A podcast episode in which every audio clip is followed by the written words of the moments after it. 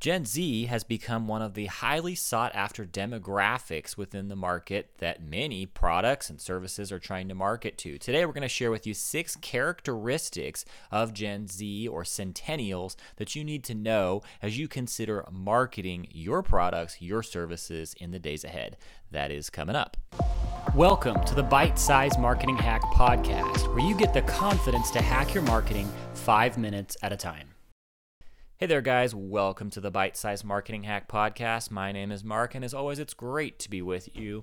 And today we're going to jump into the topic of Generation Z or Centennials. Now, the reason to do this is because Centennials or Gen Z are fast becoming a big part of the market and very much uh, dominant force, and I think are going to bring a lot to the table. So it's important for us to understand what are Gen Z or Centennials looking for, and what what is the uh, the makeup of this demographic. So.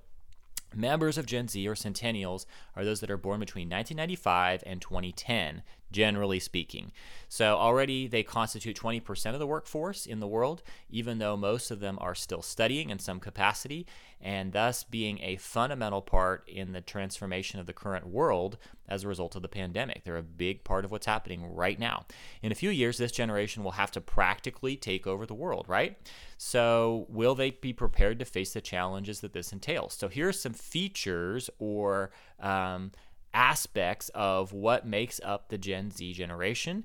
And this is, of course, generalized. So if you're Gen Z listening and you disagree with this, would love to hear your thoughts and reasons why you think this is inaccurate. And so this will help those who are millennial, Gen X, or older to embrace the leadership of Gen Z in the days ahead. So, and then also to adapt to where they fit in your marketing plan. So, number one, natives of the digital age. So, Centennials or Gen Z do not know the world without screens digital social networks, or smartphones. So they're always connected, they always multitask and multi screen. A survey conducted by Dell Technologies of more than 12,000 young people from 17 countries reported that 80% aspire to work with cutting edge technology, while 52% are sure of having the technological skills that employers require. So, the phrase natives of the digital age, I think, is very relevant for this particular demographic, for those of this age group. And uh, many of them have no idea what life is like outside of the internet because they were born in an era where that was prevalent and being used, 1995 on. Of course, that's the beginning of that era. So, literally, I mean, they grew up with it as they begin to be uh, aware and interacting with the world. But uh, literally, we're not even alive before the invention of the internet. So, they are very um, aware and very capable within the space, of course. And also, this is just how they think. So, if you're thinking outside of this digital space, uh, it may not actually click with a Gen Z because this is this is a big part of how they think within the digital uh, native space. So, number two, social and environmental awareness, and I think this this one is one of my favorites. I think it's a great strength of Gen Z. So. Their social and environmental awareness makes them conscientious consumers who choose sustainable brands, holistic, in other words, in addition to actively participating and even some Gen Z founding environmental organizations or with a social cause, as well as being more open and inclusive than their previous generations. Now, what this means is that uh, older generations tend to look more at one aspect or towards the bottom line, especially if we uh, start to think of some of our older generations that everything can be very focused on the bottom do- the dollar, the bottom line. And with Gen Z, there's much more of a holistic thinking and thought process that is thinking about social uh, impact as well as environmental impact. And I think this is a great strength to to understand that everything is not about just one aspect, but that all together there is a goal. So when marketing to Gen Z, it's it, part of that marketing has to be aware that this is what's important to them and how to adapt to these particular concerns. So number 3, pragmatic and realistic. So uh, Gen Z tends to be pragmatic, tends to be just practical and realistic, and also adaptable and resilient. So that's number three. So the oldest of Centennials or Gen Z are barely 25 years old. However, they have already experienced the threats of terrorism, climate change, economic recessions, pandemic, and all of this has allowed them to boost their resilience capacity and adapt to adverse environments.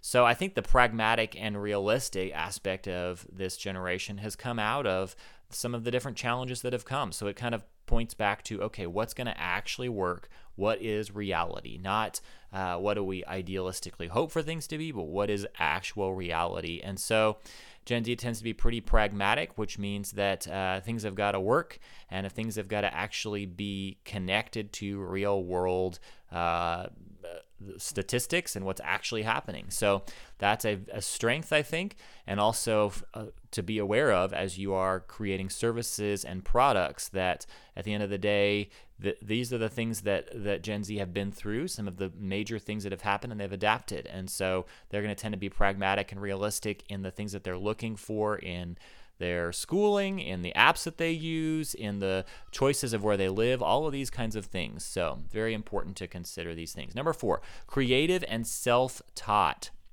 So, for this reason, that they're creative and self taught, educators must find new tools to cultivate knowledge in young people who are passionate about self learning and consider soft skills as an essential part of their training process. I think this is great. So, creative and self taught, but they they uh, came to age in the in the era of YouTube and now, with so many online courses and available information, they're go getters and tend to want to just learn by doing and learn by uh, exploring it online and not necessarily going through existing structures. So this can be a a strength that marketers can understand and move towards. How can you begin to integrate teaching into your marketing content that will attract Gen Z who want to learn through the content that you're putting out?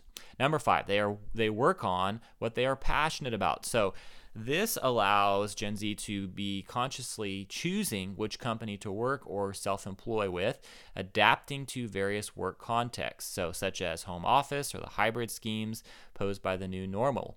So they live without prejudice uh, with their pre- previous generations. And I think this is helpful because this is saying that uh, they want to work where they're passionate and where they're going to have an actual impact and uh, we should take note of this that Gen Z wants to be working in a place where what they're doing is actually going to impact that, that space and be key to, to actually impacting the world as well. So, in offering marketing and opportunities and jobs to those in this in this Gen Z generation, it's important to understand this that they want to be free, they want to be uh, they're going to be pragmatic and realistic, but also want to work in such a way that they're going to actually be a part of impacting the world. So, as we are considering creating content, more and more Gen Z should be our audience. That these are, they've got a 20% of the market share now, and that's going to increase in the days ahead. How can you begin to adapt your marketing, the kinds of content you put out there, and the way that you're joining that conversation as you understand these things about Gen Z? So, I think this is uh, an exciting thing that's developing. I think Gen Z are going to be great leaders in our world in the days ahead. So hopefully this has been helpful to you to kind of understand this demographic and how you can begin to tailor some of your marketing towards them. And if you're Gen Z and you're listening to this, we would love to hear your thoughts, love to hear your feedback on this episode and other concerns or other things you'd like to hear about in the days ahead on this podcast. So we uh, Hope this has been helpful to you. If it is, please rate, review, and subscribe. And we will see you guys on the next episode. Thanks so much, guys. Thanks for joining us. Be sure to rate, review, and subscribe. And visit us at bitesizemarketinghacks.com for more resources and episodes that will help you hack your marketing five minutes at a time.